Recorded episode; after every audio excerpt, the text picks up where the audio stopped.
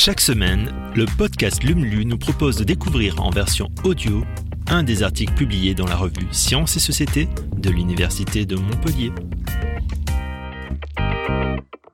Nous en avons besoin pour nous chauffer, nous déplacer, nous éclairer, nous nourrir.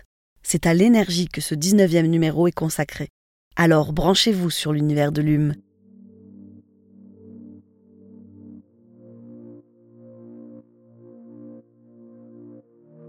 Des données qui changent la donne. Alors que le terme de sobriété est sur toutes les lèvres, des chercheurs et chercheuses du projet HUT, Human at Home, misent sur une meilleure transmission aux usagers de leurs données de consommation pour ancrer dans la durée des comportements plus vertueux. Après une première phase réalisée dans un appartement observatoire, une seconde se prépare à l'échelle collective. Entre prise de conscience écologique et nécessité économique, de plus en plus d'usagers se tournent vers des applications de suivi de consommation.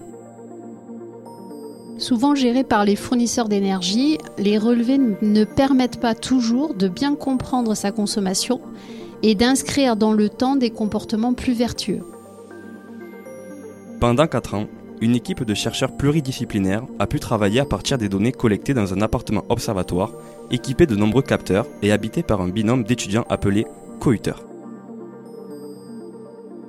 Notre objectif était d'abord de co-construire avec eux un modèle de remontée d'informations leur permettant de mesurer l'écart entre leur perception et leur consommation réelle. Pour atteindre cet objectif, chercheurs et coauteurs ont opté pour une newsletter mensuelle s'affichant comme un plan de l'appartement avec des indications de consommation par poste. L'idée était de proposer une lecture très visuelle en évitant les graphiques ou les schémas qui s'ancrent finalement peu dans, le, dans un changement de pratique. Autre demande des cohuteurs, pouvoir situer leur consommation dans le temps, mais aussi dans une norme sociale, en apportant des éléments de comparaison. Envoyer de la donnée pour de la donnée, cela ne sert à rien. Elle doit être commentée. Les occupants attendaient que nous leur disions si leur consommation était plus élevée que la moyenne, s'ils avaient progressé par rapport au mois précédent en utilisant par exemple des emojis ou des smileys. Le projet HUT entrera bientôt dans la deuxième phase du projet. Cette fois, plus d'appartements observatoires connectés, mais la formation d'une cohorte d'étudiants et étudiantes volontaires pour s'impliquer dans des programmes de recherche, une démarche qui serait alors inédite en France.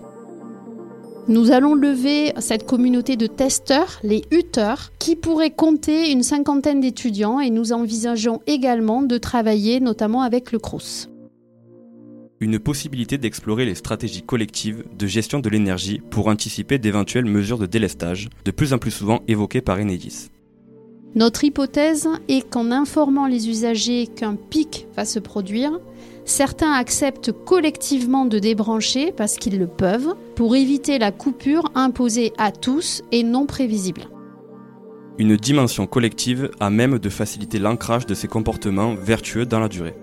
Les gestes individuels sont importants, mais décourageants, alors que le collectif engage, encadre et apporte des effets visibles.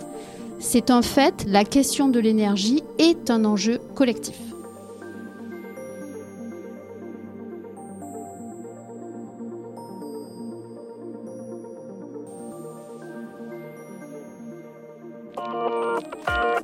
Merci d'avoir écouté ce nouvel épisode de Lumlu.